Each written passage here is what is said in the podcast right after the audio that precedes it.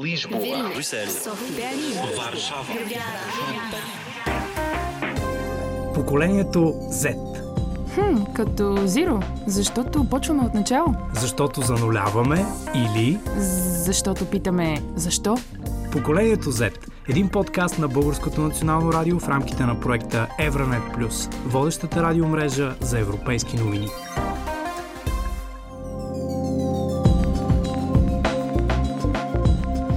Идеята, заключена в подсилената гаранция за младеща на Европейската комисия, е, че младите хора трябва да бъдат мощна, движеща сила за въвеждане на структурни реформи и иновации.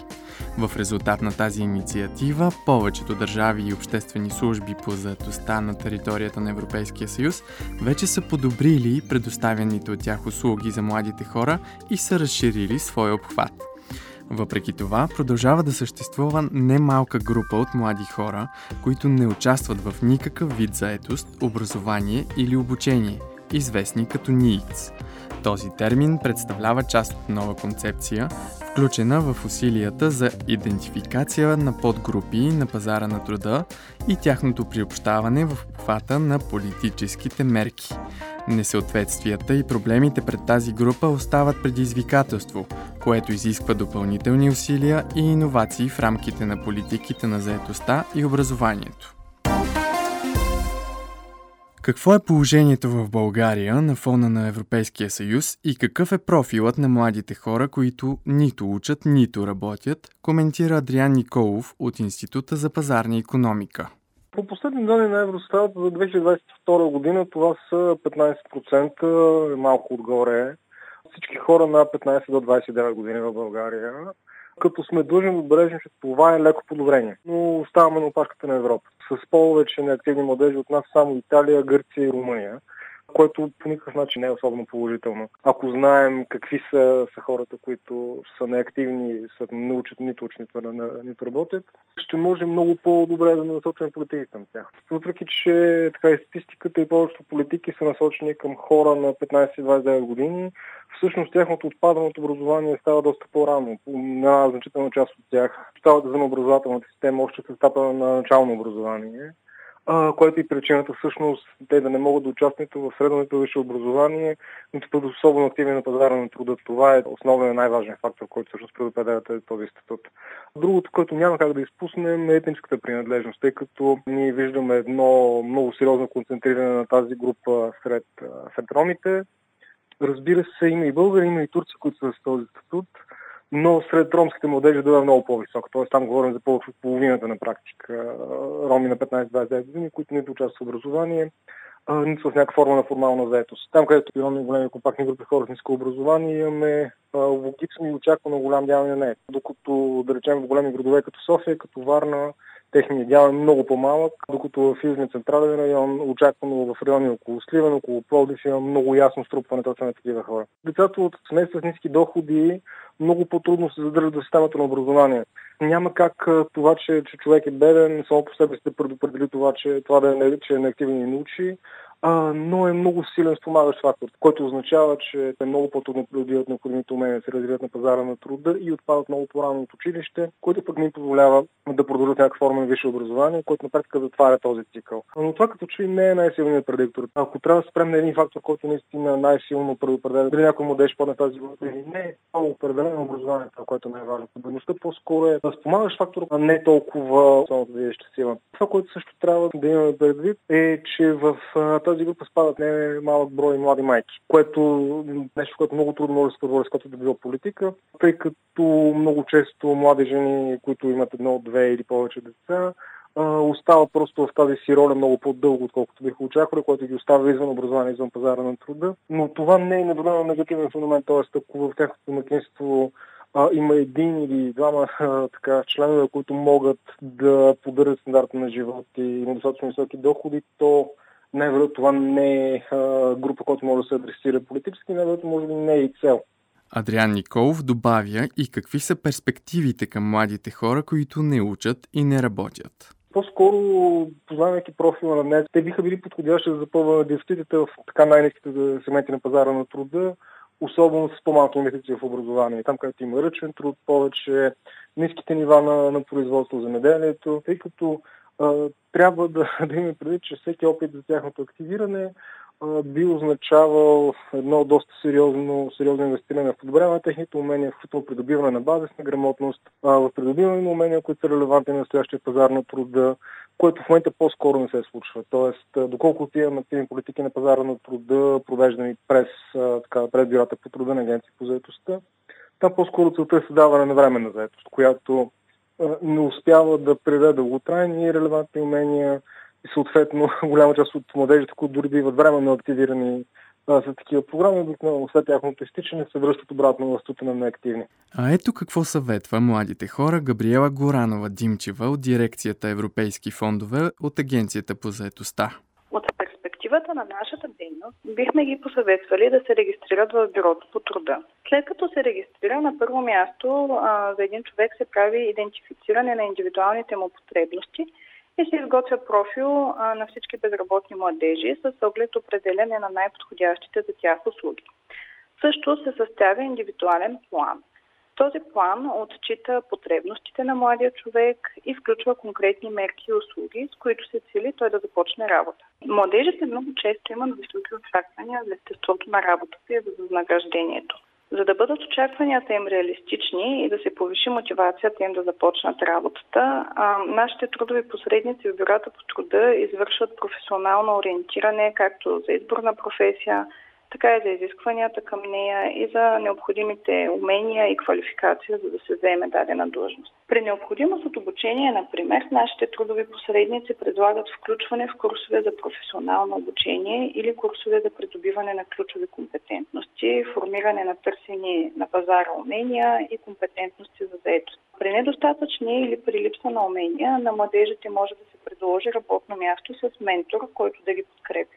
При ниско равнище на образование с младежите се работи за завръщане в образователната система, за придобиване на по-висока образователна степен, за придобиване на квалификация по нова специалност или професия. Определя се дадена област, където, например, има високо търсене на пазара на труда и се съветват да се обучат в тази област спрямо естествено техните интереси, умения и желания. Ние се стремим по различни начини да покрием потребностите на пазара на труда предвид на големия потенциал, който представлява за пазара на труда групата на неактивни млади хора. За да работим успешно с тях, следваме определени стъпки. Това става чрез различни способи. Например, нашите бюра по труда работят съвместно с младежки медиатори, здравни медиатори от общините, експерти по етнически и интеграционни въпроси, като по този начин достигаме до различни групи от младежи.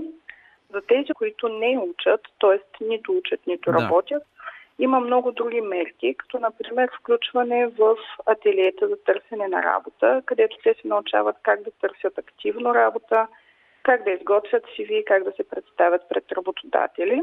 Освен това, изпълняваме специфични проекти с основна цел отново активиране на неактивни и прилагане на широко обхватни мерки за идентифициране и активиране.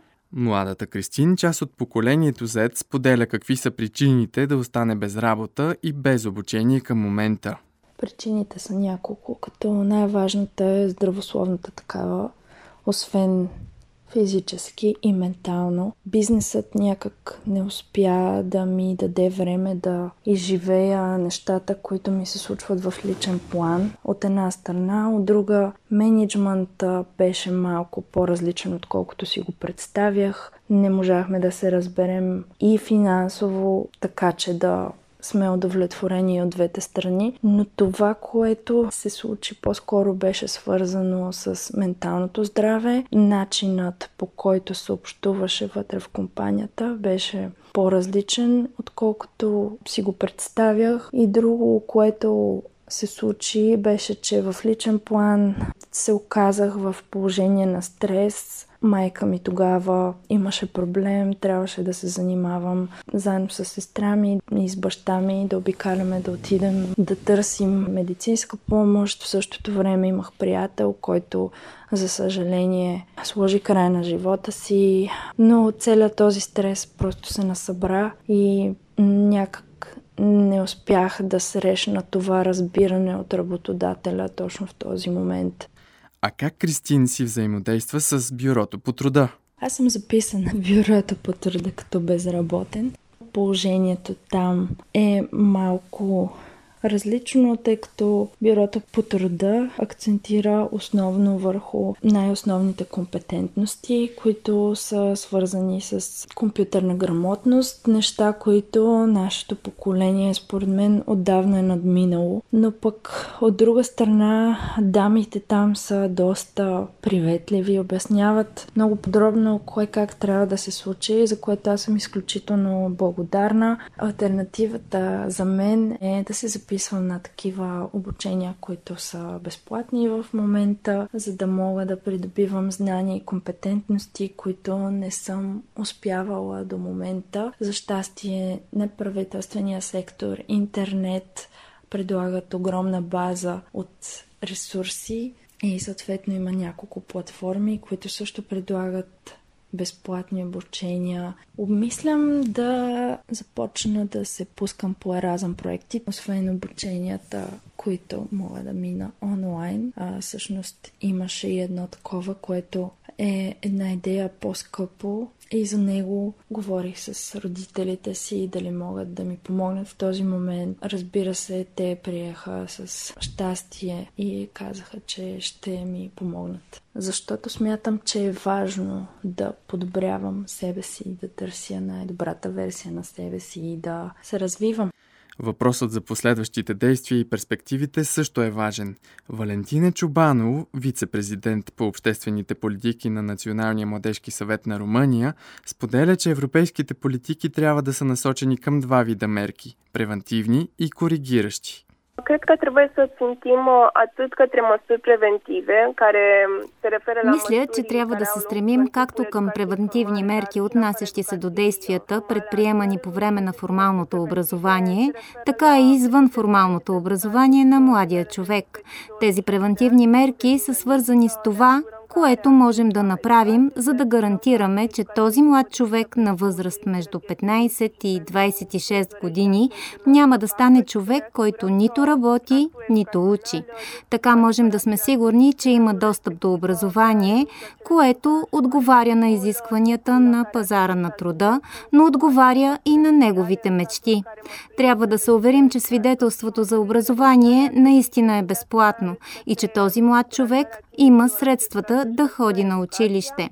Ако превентивните мерки се провалят, следващата стъпка, която трябва да предприемем, са коригиращите мерки. Те трябва да бъдат насочени най-вече към насърчаването на младите да продължат образованието си, така че да могат да намерят работата, която да вършат с гордост и чувство за постижение. Институтът за пазарна економика предлага и конкретни политики, които биха могли да са в помощ за решението на проблема. Адриан Николов ни предава част от мерките. Сигурно е необходимо да се подходи доста по-индивидуално. Така, ако ще правим политики, е необходимо да анализираме всеки отделен случай, да виждаме потребност на всеки отделен младеж и съответно решенията да бъдат така, така напаснати, че да отговарят на конкретни силни страни, потребностите на тата, което в момента по-скоро не се прави. Тоест, имаме централно спуснати политики, които очакват, че групата е малко или много хомогенна, което очевидно не е вярно. Една много голяма част от неактивните младежи са роми. Доколкото политиките на ромска интеграция на това са по-скоро провал, много трудно можем да мислим, че ще успеем да активираме неактивните роми без техните общности, без техните семейства да са по-успешно интегрирани в обществото. Тоест, това е много по-широко усилие, отколкото една политика, която насочва към активните младежи. Що се нася до жените, там като че най-така ще е трудно, ще е трудно решение. Но и тук, разбира се, има някои подходи. Може би трябва да се работи повече с работодатели, които да предлагат повече почасова работа, работа от разстояние, които да позволяват на тези млади в момента на активни майки да успяват да се интегрират това на някакъв степен в пазара на труда, докато го съчетават с грижата за своите деца и поддържането на домакинството. А, много са като цяло посоките, но това за мен са най-важните. Ще помогат поне на немалка част от, от неактивните младежи да се интегрират обратно в пазара на труда, а защо не и в образование. 19-годишният Матео от Белгия вече 4 години не е ангажиран с образование или работа. Въпреки това, той се надява, че скоро ще намери решение и обстоятелствата ще се променят. les gens, ils, ils finissent quand même toujours par крайна сметка, хората винаги имаме последното решение. Ние наистина обичаме да търсим и дълбаем все по-дълбоко. Ако заровим лошото и го забравим, ще дойде моментът, когато доброто ще покълне. Ще трябва да се погрижим за това малко израстаче. Ще трябва да го поливаме. И в един миг от него ще се появят плодове, а ние ще трябва да ги оберем. Понякога просто трябва да го подрежем, за да стане по-хубаво и да не ни боли. Но не знам. Всеки прави каквото си мисли. Положителна е нагласата и на Кристин от България. Ученето не спира в нито един момент. Не мога да кажа, че нито уча, нито работя. Работя над себе си здраво и съответно продължавам да гоня целите си, просто с малко повече фокус върху хобитата, така че да се освободим от насъбрания стрес, психически и физически и съответно търся почва, в която да разгърна целия си потенциал, да успея да разцъфтя като едно красиво цвете. За Евранет Плюс Божидар Александров. Поколението Z, за да разберем кои са хората, които ще променят света ни. Един подкаст на Българското национално радио в рамките на проекта Евранет Плюс, водещата радиомрежа за европейски новини.